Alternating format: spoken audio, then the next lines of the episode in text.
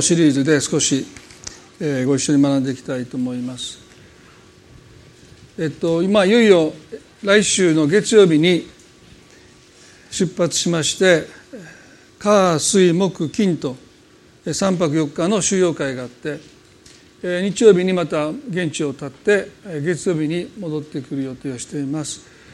えーまあ、この3回のメッセージと1回の、まあ、夫婦とあ家族となる旅路というテーマでも、まあ、私と妻とがなんか講演するような依頼があるんですけれども、まあ、あのぶっつけ本番で、えー、それはやろうかなというふうに思ってるんですけれども、えっとまあ、3回のメッセージなので、えーまあ、本当に語りたいことがたくさんあって、えー、ニューライフではもうそれ以上語っているので、まあ、それをこう凝縮して、まあ、できたらお伝えしたいなというふうに願ってるんですね。で今日もこの「真の事故となる旅路」というテーマの中であの、まあ、今までの学びを少し振り返りながら、えっと、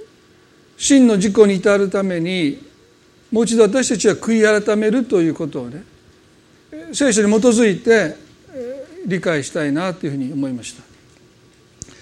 でキリスト者の自己認識は3つありますよね。真の自己とありのままの自分と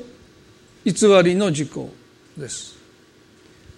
で、まあ、トーマス・マートンというあのもう何年も何百年も前に亡くなった方が、まあ、おそらく初めてそういう表現をしたと思うんですね。真の自己と偽りの自己。でもう一つはありのままの自分ですね。でこのことは皆さんにもう繰り返しお話をしましたけれども真の自己とは神の目に映る本当の私、まあ、先ほどその曲歌いましたね。力さんが作った曲だと思うんですけれども、まあ、本当の私ですね。神に作られた最高の私というのはジョン・オトバークがそういう表現をしました、ね、そしてありのままの自分というのは等身大の私。賭けのある私。成長段階にある私。そして偽りの事故とは見せかけの私。こうありたいと思う私。こうあるべきだと思う私。こうあってほしいと思う私。でもそれはありのままの自分でもないし神様の目にある私でもありません、まあ、多くの場合は人の目にある人の目にこう映りたいなと思う私ですよね。でこの本当の私になっていく旅はまず偽りの事故からありのままの自分に立ち返っていくというこの営みっていうものを抜きに偽りの事故から真の事故にはいけないですね。ですから先週お話をしました偽りの事故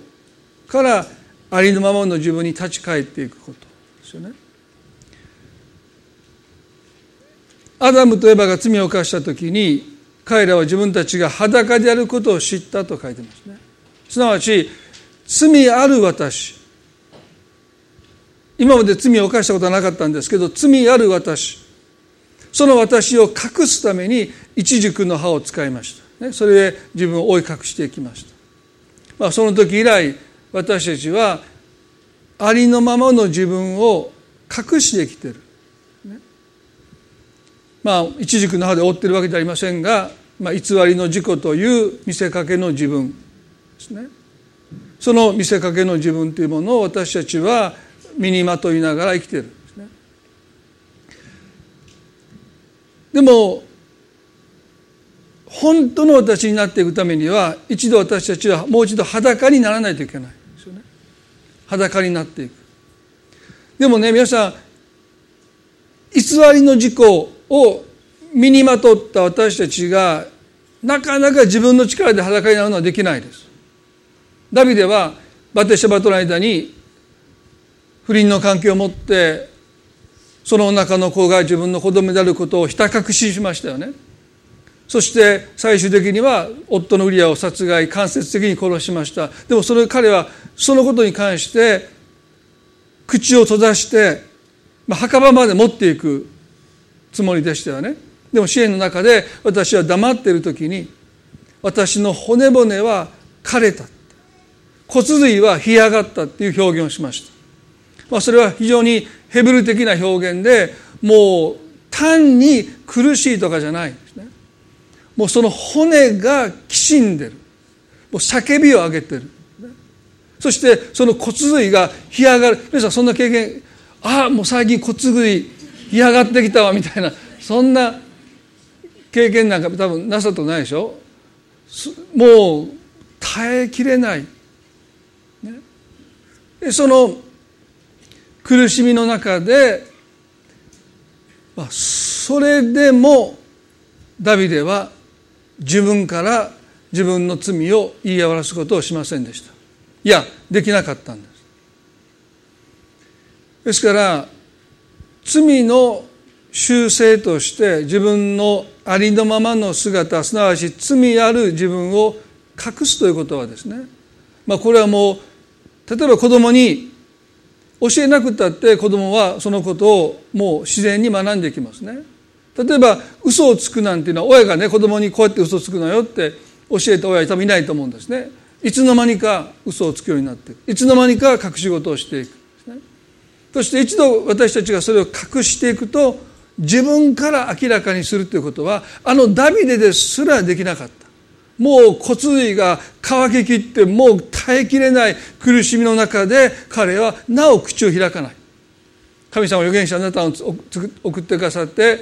あなたがその男だって言われた時に彼はもう何の抵抗もしないでそうですと認めます、ね、ある意味で安堵した。ほっとした。まあ時々よく警察に捕まって捕まってよかったっていう人の多くのそのよかったと思えるのはですね隠し通すことの疲れ。それを下ろすことができたことでもちろん社会的な制裁を受けるんだけどももうこの罪をずっと隠して生きていくことにもう私は疲れ果てていた。ですからある種安堵するという経験をしますよね。ですから自分から裸になっていくっていうのは非常に難しいですね。でも神様はいろんな出来事を通して私たちを偽りの事故からありのままの自分に立ち返らせようとしてくださる。先週あのシモンの取り扱いをご一緒に学んできました。少しそれをですね振り返りながら、まあ、その後の彼の歩みっていうものに少し目を向けたいと思いますけれどもマタイの16の18でイエス様はこう言いました「あなたはペトロです」とおっしゃった「あなたはペトロです」あなたは堅固な岩ですとおっしゃった。そして私はまあペテロの上じゃないんですけど彼の告白の上にあなたこそ主ですというその告白の上に私は教会を建てるとおっしゃったんですね。ですから神様の一大事業として教会をこの地に建てていかれるその土台として、ペテロの告白を神は岩となさった。ですから今日2000年のキリスト教の歴史の中で教会は揺さぶられ教会は時にはもう立ち行かなくなるんじゃないかというようなさまざまな試練の中でも今日教会がなお立ち得てるのはその土台の上ですよね。その堅固な岩という教会を支えているその岩のような確かさそのような人にあなたはなってきますよってペトロは言われた。最もペトロらしくない名前ですよねペトロというのは。他の弟子たちはそれを聞いてて耳を疑ったんですね。彼非常に衝動的な人でした。おっちょこちょいでしたたくさんの失敗しましたその彼を称してペトロだまさに教会を支えている揺るがない堅固な岩だという名前をいただいた時に彼自身ですね、まあ、舞い上がったんだろうと思いますね。でもその姿にルカの22の32で立ち直ったら兄弟たちを力づけてやりなさいと言われた時に彼は非常に反応しましたよね。立ち直ったらってどういう意味ですかまあ書いてませんけどね。ここなで言ってると思いますね。今あなたは私にペテロだとおっしゃってなりませんかね、あなたはその上に教会を建てるっておっしゃるほどにあなたは信頼してあなたが十字架で勝ち取ったその贖いを、ね、その土台の上に置いてくださるとおっしゃった。あなたは私のことをそんな堅固な岩だっておっしゃったのになぜ立ち直ったらって言うんですか私はつまずくはずもないし失敗するはずもないし倒れるはずもありませんと、まあ、彼はここの中で、まあ、カチンときたわけですよね。そしてあの有名な言葉を彼は口にしてしまうんですね。主よご一緒なら老であろうと死であろうと覚悟はできております、ね、この告白をしたのは偽りの事故ですね。シモンの中には主のために老であろうと死であろうと覚悟なんかできてはいない。そんな気は毛頭ないんです。彼は自分のことを考えてる。その前にイエス様がご自分が十字架で殺されるとおっしゃった時にそんなことがあなたの身に起こることはありませんって言って下がれサタンって言われたばかりですけども彼はなお、自分のことをしか考えていない。ですから彼の中にはイエス様のために命を捧げるなんていう覚悟なんてなかったわけですよね。彼は他の弟子たちにそう思われたいと思っているに過ぎない。やっぱりシモンは違うな。ペテロって神様、イエス様から名前をいただけるぐらい、彼は違うな。俺たちにはね、老であろうと死であろうとそんな覚悟なんかできてない。彼はやっぱり別格だな。そう言われたい、そう思われたいから彼はそういうことを言うわけですよね。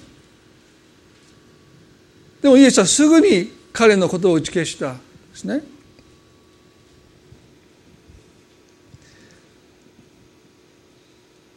ペテロあなたに言いますが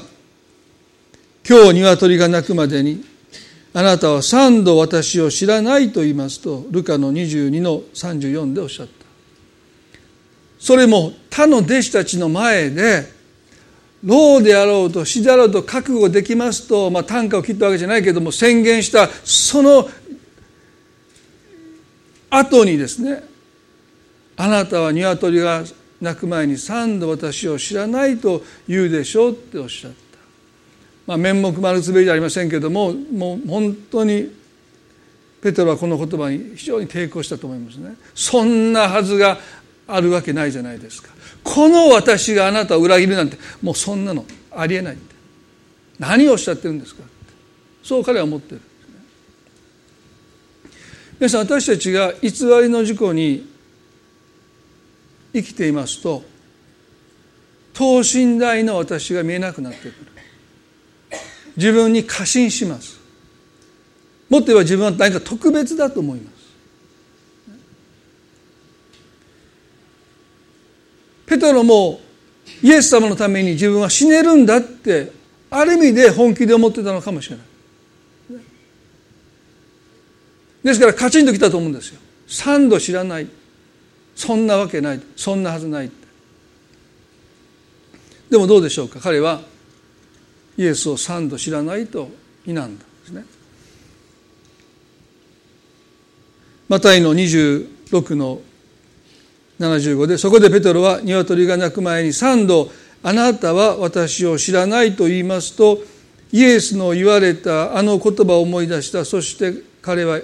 出て行って激しく泣いた。今日ね残りの時間この激しく泣いたというこの彼の涙の意味をご一緒に考えたいなと思うんです。彼は鶏が鳴いたその鳴き声を聞いてイエスの言葉を思い出しました、そしてそれを思い出した時に何か彼の中になかった例のですね一つの動きがあってそれに心が激しく揺さぶられてそして出て行って彼は激しく泣いてる。まあいろんな解釈がありますけれども一つはイエス様を裏切ったということに対して非常に後悔して悔恨の念を持ってあるいは自責の念を持って大変なことをしてしまったというですね。なんてことしてしまったんだ？というその思いから彼はですね非常に動揺してあのイエス様を裏切ってしまった？なんてことしてしまったんだ？と言って彼はそこで激しく泣いた。でも皆さんね考えてみれば彼はイエスを知らないという時にですねためらいもなく知らないって言ってるんです。よ私はイエス様を裏切ることができない、ね、でもこのまま認めてしまうと私も捕らえられて私も殺されるかわからない。私にも家族がいるしもうさまざまなことを考えて苦悩して苦悩して苦悩してその方は私は知りませんって。心の中でイエス様ごめんなさいって。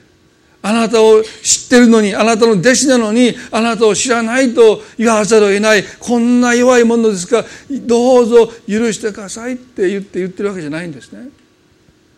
ためらいもなくそんな人知りませんって。そんな人誰かが分かりませんって。最後は呪いを誓ってまでイエスを否定した。鶏が鳴かなければ彼はそのまま大祭司の中庭から多分出ていったと思いますよ。でも鶏が鳴いてあのイエスのことを思い出した時に何が彼の心に起こったの、まあ、よく言うことですけれどもそれは三度知らないという私をイエスは知っておられたということです。本当の私を知ってた上でなおこの方は私に対して失望することもなく落胆することもなく老であろうと死であろうと覚悟できていますと言ってるからイエス様は私のことを愛してくださってると思ってたけどもそうじゃないんだ。私が三度知らないということを知ってた上でこの方はあの眼差しを私に向けてくださっていた。ある聖書の箇所ではねイエス様が振り向かれたと書いてますよね。そしてペトロと目が合った時に彼は何を感じたのか。それは全く変わらない眼差しを私に向けてくださっている。三度知らないって否定した私にイエスは変わらぬ眼差しを向けてくださっている。その眼差しに触れた時に彼はですね初めて愛されているということをその存在の最も深いところで感じた瞬間です。皆さんね私たちが神の愛がわからないのは本当の意味でその存在の深いところで神の愛がわからないのはどこかまだ偽りの自分装っている自分が神の前でもあるからです。アダムとエバはですね神の声を聞いた時に木の陰に隠れました。そして隠れた状態で対話している会話しています私たちもまだ神の前に裸になりきれてないでもあなたは三度知らないと言いますと言われた時にペテロはそんなことないって。他のねマタイではね他の人があなたにつまずくでも私はつまずかないってから言いました、でも鶏が3度鳴いた時に彼はもはやそんな私は私ではないと否めなくなった。まさに私はあなたを3度知らないと否定した男です。ペテロは自分からそれを認めることはなかなかできなかったですよね。この出来事を神は用いてくださって彼はようやく裸になりました。イエスを知らないと否定した男ですよね。でもその涙の中にはですねその行いを悔いてるというよりもイエスこれほどまでに私を愛してくださってるお方を私は三度も知らないと否んだという自分の存在を悲しんでいるという悲しみがその涙の中身だろうと思います。皆さんね私たちが本当に変わっていくためには悔い改めが必要なんですけどもその悔い改めとは私たちが犯した罪を悔いることよりもそのようなことをしてしまった自分の存在を悲しむというのが本当の悔い改めの姿です。米国のアズベリー神学校という非常に有名な進学校があるんですけどもそこで副学長だったですね、まあ、この方は数年前に亡くなりましたけどもロバート・マルホーランドという人はこんなふうに悔い改めについて書いてます。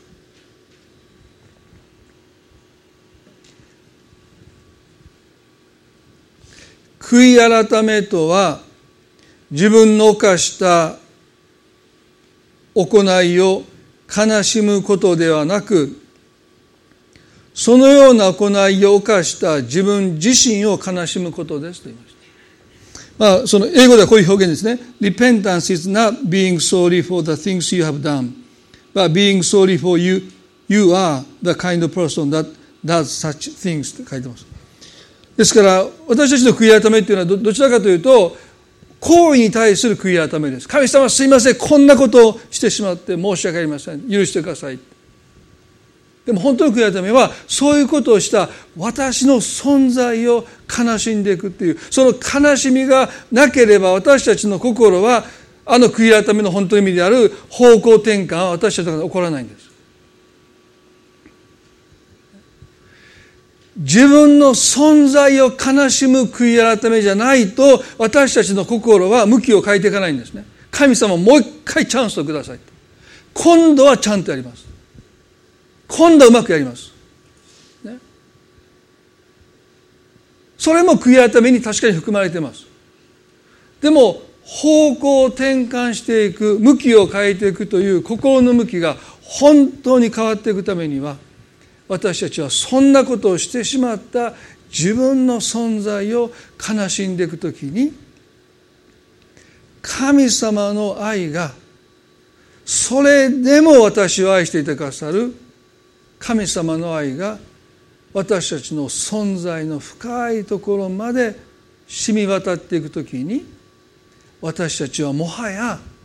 この私を愛してくださる神を悲しませることが罪の喜びに勝っていくんですどうして私は罪から離れるんですか？それは罪の喜び、罪の快楽、罪の楽しみよりも、そのようなことをしたときに、人を悲しませる、神様を悲しませる、その悲しみの大きさが、それを勝るときに、もはや私たちは罪を犯せない。だから道徳では罪に勝てないんですよ。こんなことしちゃダメだ。聖書はダメって言ってるから、クリスチャンだからできない。じゃあ、絶対に負けます。100%。勝てない。でも、この罪の喜び罪の慰め罪の快楽罪の楽しみがイエスを悲しませるというこの悲しみに私たちが触れる時ですねこんなにまで愛してくださっている神様をこんなにまで悲しい思いをさせてまでこの罪を私はもう楽しむことができない。かつて楽しかった。かつてそのことに何らかの歪んだ慰めを置いていたけどももはやこの方の愛を代償にしながらこの方を悲しめされながら私はもはや楽しめないというのが私たちが本当の意味で心を向けていくという悔い改めですよね。でも実際のところですね。私たちの悔い改めっていうのは時には行い中心じゃないかなまあ私たちの教会ではそれはあのしませんけどもね。あるこんなことを聞いたね。洗礼を受ける条件として今までした全部の罪を思い出す限りですよ。ノートに全部書き出して、ね、全部ですよ。1歳からあ1歳の時にねお母さんめっちゃ泣いて泣いて泣いて疲れ切ってるお母さんを起こしてあの牛乳お乳ちょうだいって言ったなとかですね。もう1歳2歳の時はあんなことしたな。まあ、医学的には皆さん3歳までの記憶は絶対ないんですよ。医学的には。でもうちの奥さんあるって言うんですけど、まあ、それは覚えてるって言ったらいや僕は医学的にはそれ3歳以下の記憶がなくなんですけどまあまあどうでもいいでしょうまあでもねもう思い出せる限りノートに全部書いていってああ神様このことをごめんなさい。このことごめんなさい。はい消してこのことごめんなさい。消してこのことごめんなさい。もう全部まあやって。ねそれでもう洗礼を受けていいですよ。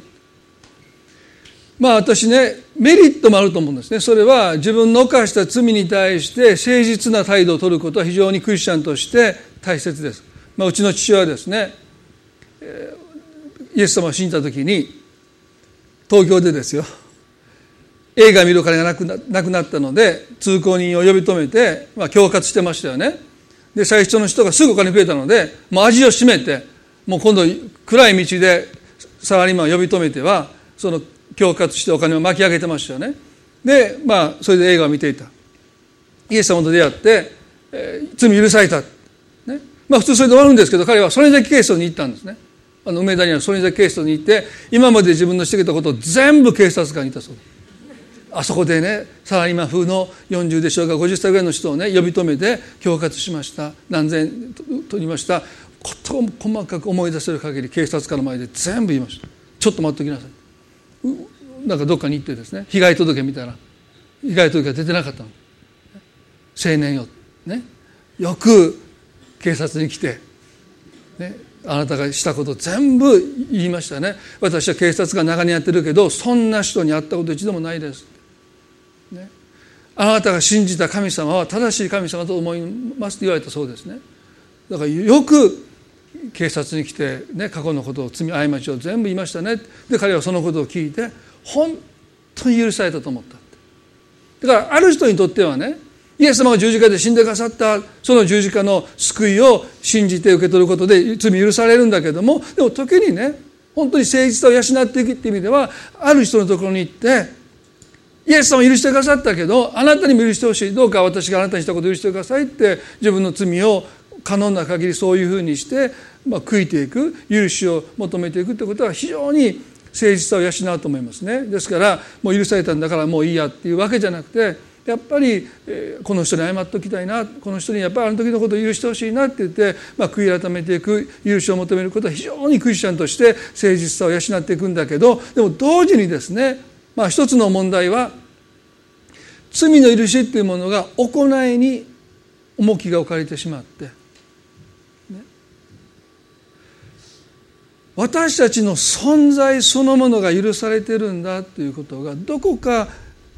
抜け落ちていってしまう可能性があるんじゃないかな。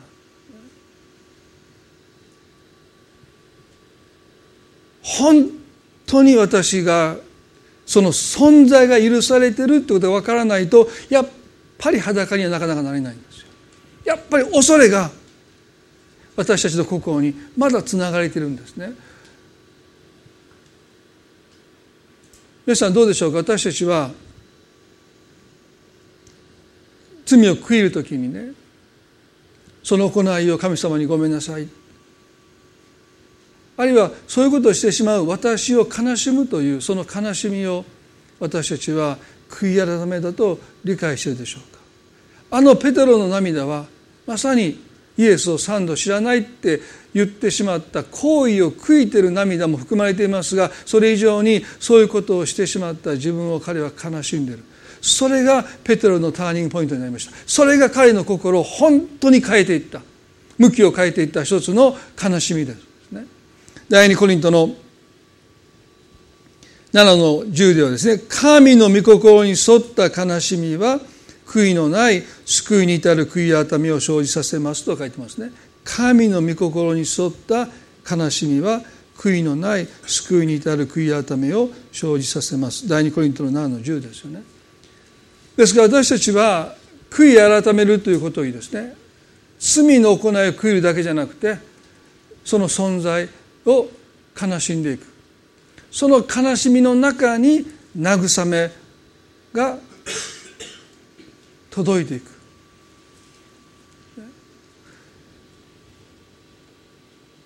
ヨハリの13章最後この箇所だけ読んで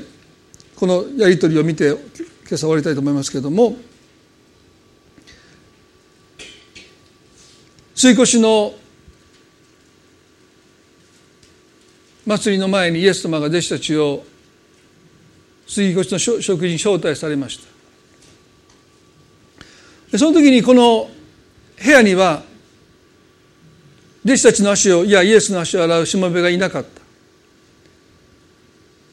弟子たちの中に緊張が走ります。自分たちの中で誰かがイエス様の足を洗わないといけない。そしてそのイエスの足を洗ったものが弟子たちの中で一番身分が低いものであることがまあ確定してしまう。ですから弟子たちはイエスの足を洗いたかったんだけど誰も席から立ち上がることができませんでした。弟子たちがいかに偽りの事故に来ているのかの典型ですね。頭ではイエス様の足を洗わないといけないと思ってる。でももし私がイエスの足を洗ってしまうならば一番身分が低いものとみなされることを彼らは恐れて立ち上がれない。でその時イエス様はすっと立ち上がって上着を脱いで手拭いを腰にまとって弟子たちの足を洗われた。なぜイエスはその席から立ち上がることができたのか。それはこの方が真の事故に生きている。すなわち自分の価値が身分を低くするへりくだる使えることによって損なわれないということをあなたは私の目に高価で尊いとおっしゃるこの高価な尊さは私たちがどのような扱いを受けたとしてもその価値は削られないんですね。人があなたを人々の前でバカにして屈辱を与えて蔑んで恥をかかせたとしても私の目にあなたが高価で尊いというこの価値は1ミリとも削り取られない。真の軸はそのことを知っています。ですから別に弟子たちがお前が一番身分が低いだって言われようがそんなことをお構いなしに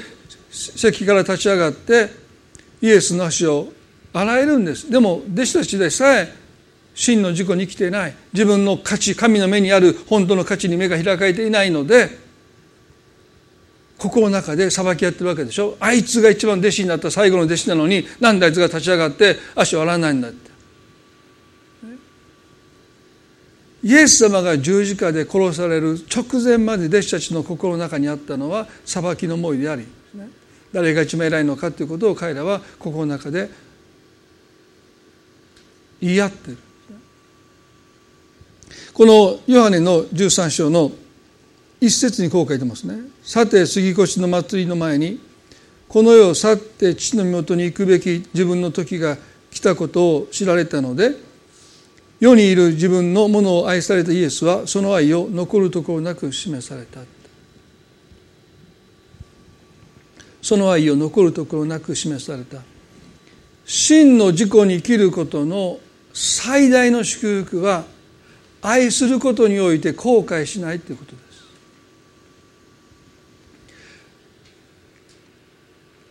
イエスは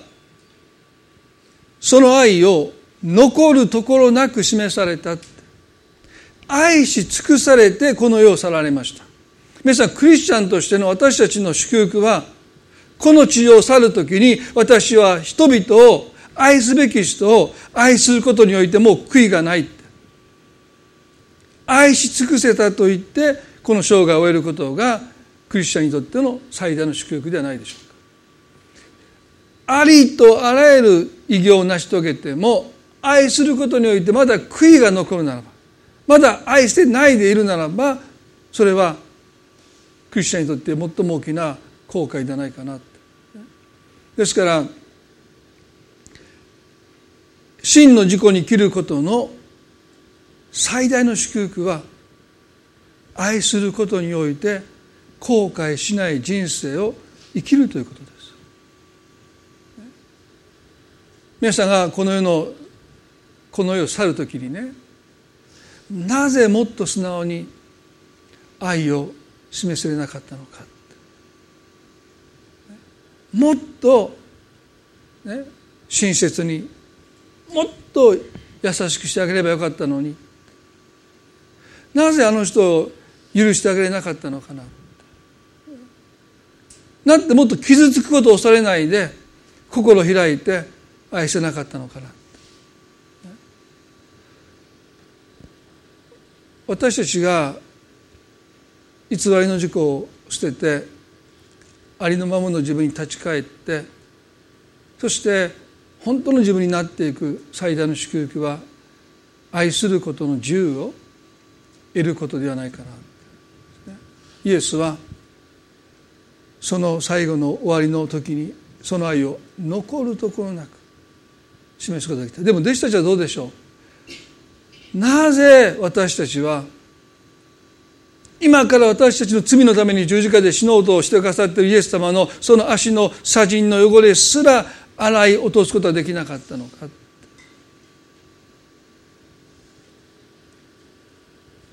誰もイエスの足を洗いませんでした。誰一人。弟子たちはこのことについて、まあ、許されてますけれどもおそらく後悔したと思いますよ。なぜ洗えなかったのか。何が私を引き止めたのか。ちっぽけなプライドですよ。後で思えばもうどうでもいいことですよ。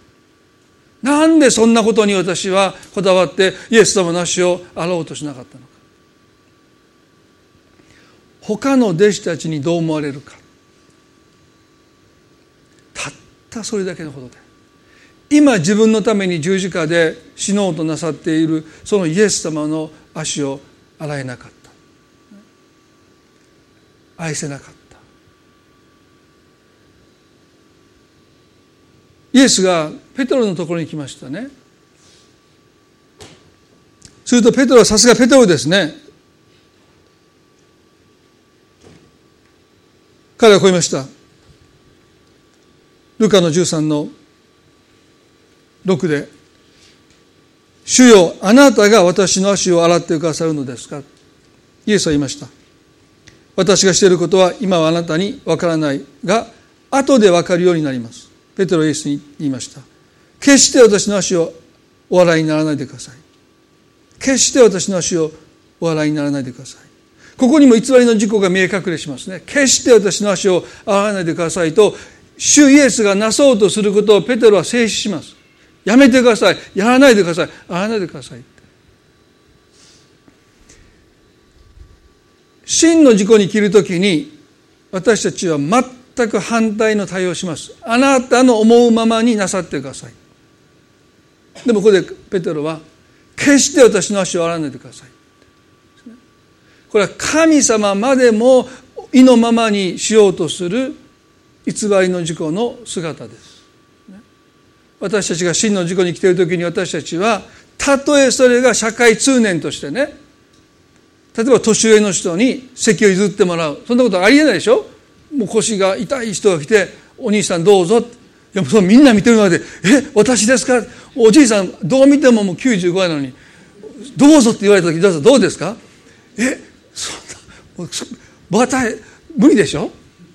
だからペトロからしたらねイエス様が自分の足元にひざまずいて足を洗おうとするのはもう95歳、まあ、95歳に意味があるわけじゃないですけどもう95歳でもう揺れた時にもう向こうの車両まで吹っ飛んできそうな感じの人が来てね「お兄さん疲れてそうだから席変わりましょう」みんな車内シーンですよ。こいつどうするのかな。っていいんですか？みたいな「え本当にいいんですかおじいさん。いいんだ」あありがとうございますって言ってもうね。おじいさんに立ってもらって座った時の社会通念に反するみんなの視線を気にしながらそこに座り続けていくぐらいにイエス様に死であるイエス様に足を洗ってもらうということはもう社会通念上ですね。ありえない。そんなこと絶対しちゃダメだって、ね、まあ牧師にコーヒー入れてもらうぐらいのすごいことも分かりませんね。そんなことないか、ね、もうそんなことしてもらったら誰も言いませんからね。ありがとうございますまあでも本当にもう高齢のおじいさんに席を譲ってもらうようなそそういうそれぐらい抵抗がある、ね、だからある意味で決して洗わないでくださいっていうのは分かります。でもねたとえそうであったとしてもイエスがなそうとすることを遮っていくっていうのは偽りの事故です偽りのへりくだりですよ。本当のへりくだりはあなたの思うがままになさってください。そして席を代わってもらってそこに座り続けていくのがへりくだりです。あいつあんなお年寄りを席に立たせて椅子に座っとるでもしかしたらね椎間板ヘルニアで、まあ、私も理解しましたけどねもうもうもう立てないんですよねだからもうスーパーに行ってね、まあ、そんなんでスーパー行くなって言うんですけどもう何回立ち止まもうずっと商品を見てるふりをしながらずっと同じ場所で痛みがなくなるのを待ってるんですね。で歩いたら歩いたでもう85歳かどうか分かりませんけど明らかに高齢の女性が追い抜いていくんですよ。おばあさん待ってくれってもう僕の方が追いつけない。だからもう本当にもう5分でも経ってたらもう叫びたくなるような痛みがあってそれをおじいさんが見てくれてね。ああこの青年見た目は普通だけど病んでるな。って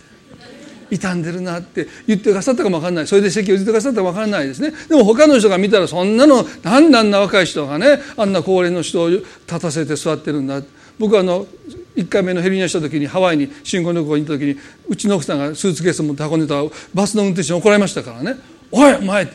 なんで奥さんに荷物持たせてるんだ」って言って英語でめっちゃ怒られたんですよ。僕言いました腰が痛いから。それ通用しなかったんですけどね。もう彼女がこうやってバスからで僕はもう何も持たないで置いていったからね。呼び止め呼び止められましたからバスの運転手に「おいおいおいおいおい何してるんだ!」って言われてね。もうめっちゃもうバスの人みんなも僕のことなんてひどい旦那日本人には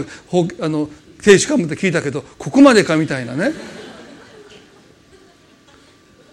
でも皆さんねへりくだりはそういう時に、ね、無理に持つんじゃなくて持っていただくんですよ。何を言われようと。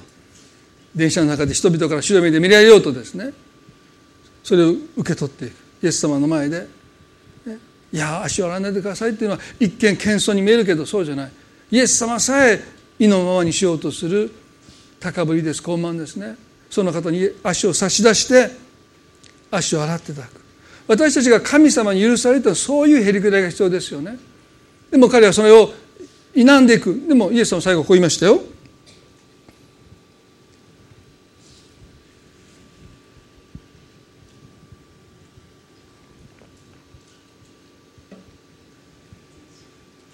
もし私が洗わなければ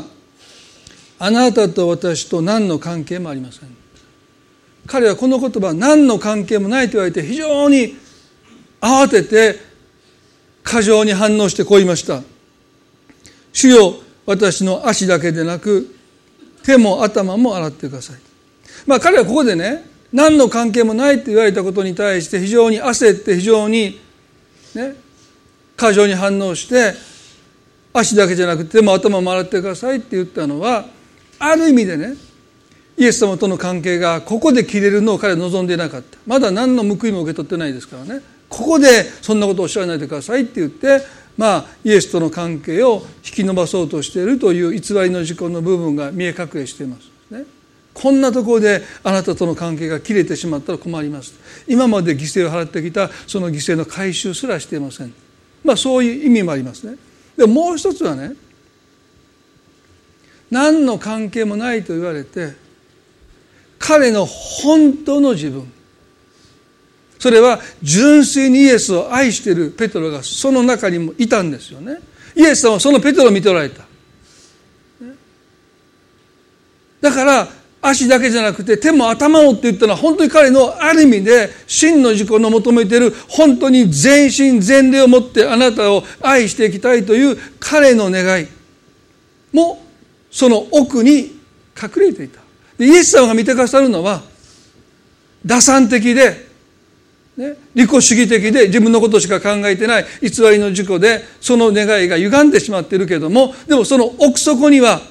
足だけじゃなくて手も頭も洗ってください。全身全霊を持ってあなたを愛したいというそのペトロの真の自己の願いもイエスは見てくださっている。やがて彼は本当にイエスのために殉教の死を選んでいきます。神様はあなたの本当のあなたの願いを見ていてくださるんです、そしてペトロにこう言いました。水浴したものは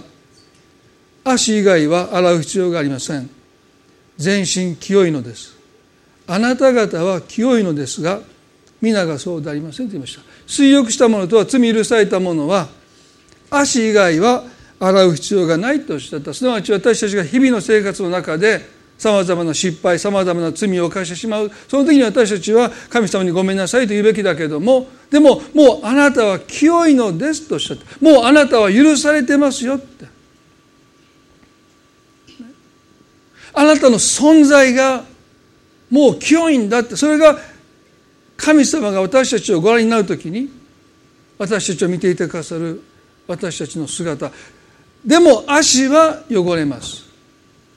清いっておっしゃるけども失敗します。罪を犯します。でも私たちはもう存在が許されてるんであって一つ一つの罪の行いを神様許してくださってるだけじゃない。あなたの存在がもう清いとされてる。これが罪の許しです。でそのことを私たちが分からないとやっぱり自分を隠そうとしてしまいます。どうか皆さん神の目に水浴したもの。すなわち全身現れて清められたものとして神様あなたを見ていてくださるんだ。そしてね足以外は生きているうちに歩いているうちに足に砂塵はつくでしょう。それをあなたは洗う必要があるけどもそんな手も頭ももう洗う必要はないよ。もうあなたは清いんですよとおっしゃった、皆さん私たちが本当の自分になっていくためにこのイエス様のお言葉をしっかりと受け取って不完全だけど失敗もするけど罪も犯すけどももう神の前に自らをさらけ出して清いものとされてるんだからもう何も隠さなくていいんだ。自らをさらけ出してね生きていく。正直に生きていく時。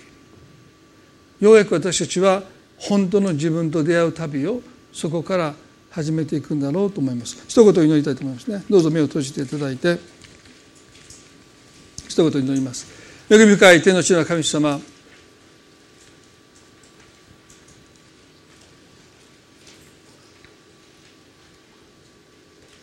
あなたは本当の私を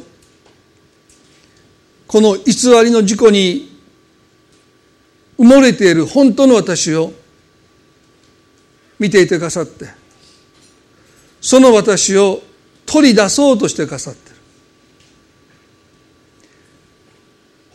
他の誰も信じてくれないかもわからないし自分でも信じれないかもわからない。でもあなたは私たちの中に神を全身全霊で愛したいと願っている本当の私を見ていてくださってその私を取り出そうとしてくださったでも私たちはあのアダムとエバが罪を犯した時以来本当の自分を隠しています。怖くて。自分からなかなか裸になれないでいます。ペトロも立ち直ったらと言われた言葉に過剰に反応して脳であろうと死であろうと覚悟できていますと自分をまた装ってしまった。イエスを裏切って逃げた後も大祭司の庭にイエスの身を案じるかのような思いで装いながら出かけていきます。そして三度知らない知らない知らないとイエスを否定した。どこまで行っても私たちは裸になれない弱さを持っていますがイエス様あなたはその裸を覆ってくださる神の憐れみです。神の恵みです。あの法と息子が書いていた時に彼はその古い上着を脱いで裸にならなければなりませんでした。その古い着物の上から新しい着物を着ることはできません。一度それを全部脱いで。本当にありのままの私を悲しんでいく時。神様の深い愛が私たちの魂の存在の深いところに染み込んできます。こんな私を愛してくださってもうこの方の前で私は偽る必要がない。この方の前で装う必要がない。全部知っていてくださってそれでいて私をこれほどに愛してくださった。そのことに私たちが気づかされるためには私の存在を悲しむという悔い改め。神様私たちは行いばかりを悔いてきたのかもしれない。そして今度はちゃんとやります。今度はうまくやりますって。でもそういうことをしてしまっている自分を悲しむ心をどうか私たちにお与えください。ペテロは激しく泣いたって。そんな自分を悲しんだって。初めてです。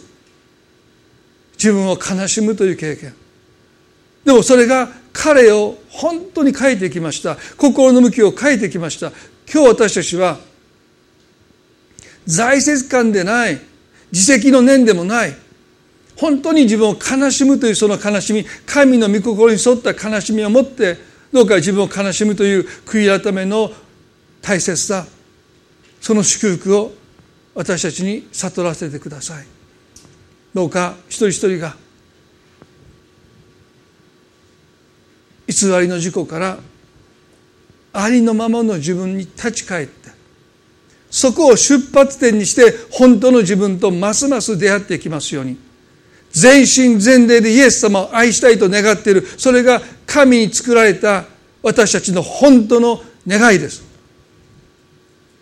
神様はその願いを私たち一人一人の中に見ていてくださいます。私たちこう思います。私には残念だけどそんな願いがない。いや神に選ばれて救われて召された私たちの中には全身全霊で神を愛したいという願いが隠れています。どうかしよう。私たちがますます本当の私と出会って心を尽くし思いを尽くし力を尽くし知力を尽くし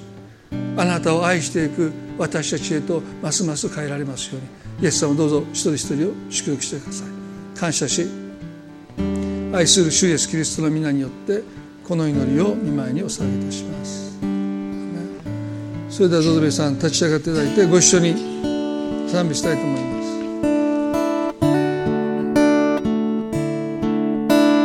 花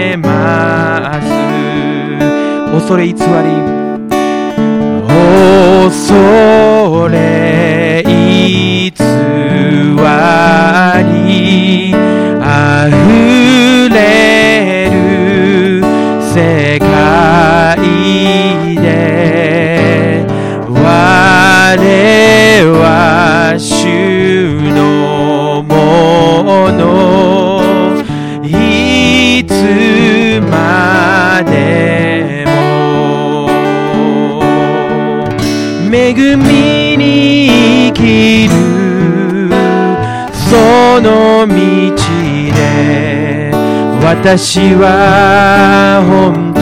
の私と出会う。すべてを駅に帰る主にこの人生委ねます。この人生捧げます。初めの愛に初めの愛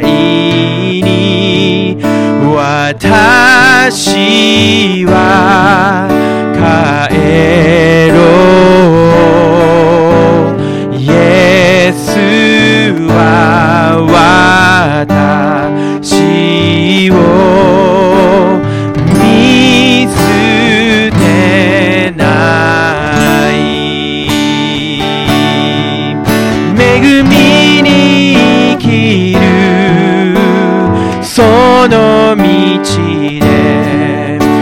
私は本当の私と出会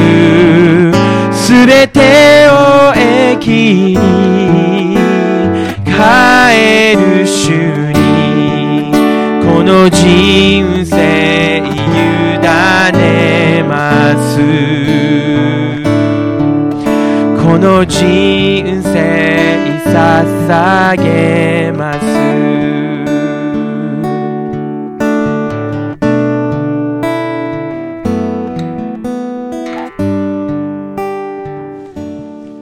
今朝この歌詞の中にはありますように初めの愛に立ち返る。その招きを今主があなたにしておられるならばどうか初めの愛に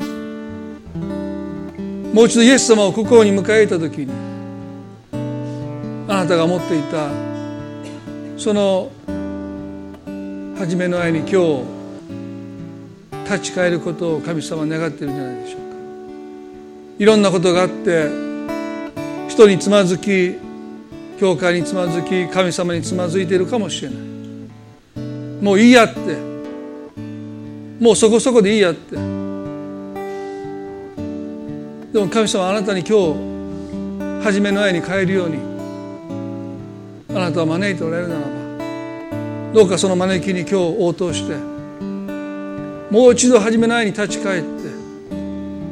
歩んでいきたい。もっと素直にあなたの愛に応答していきたい。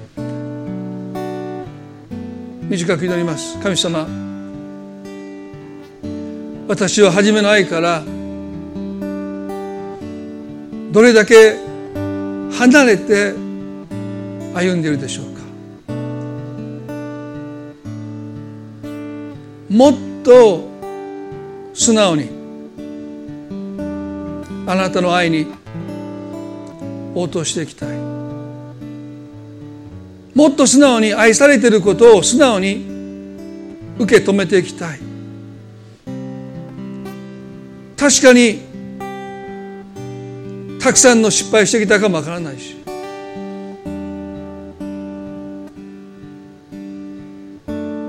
でももっと素直になってあなたの愛をそのまま受け取ることができますよもうあなたは清いのですってあなたがおっしゃってくださるならば主をそう信じます。はいとそれを受け取ることができますよいやちょっと待ってくださいって。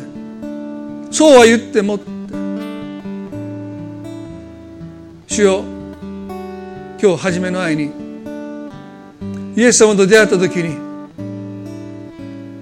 私たちが持っていた。あの素直な愛に。立ち返ることができますように。あなたは今日招いていてくださいます。その招きにどうか。応答することができますように。ダビデ言いました。救いの喜びを私に返してください。別に神様が奪ったわけじゃない。私がそれを失っていった。でも神様どうかあの救いの喜びを私に今日返してください。主は喜んで私たちの心を救いの喜びで満たしてください今日このことをあなたの前に祈りたいと思います。初めの愛に私は今日帰ってきます。イエス様お人一人をあなたがどうか祝福してください。愛する主イエスキリストの皆によってこの祈りを見舞いにお捧げいたします。アーメン。それでは互いに挨拶を持って礼拝をっていきたいと思います。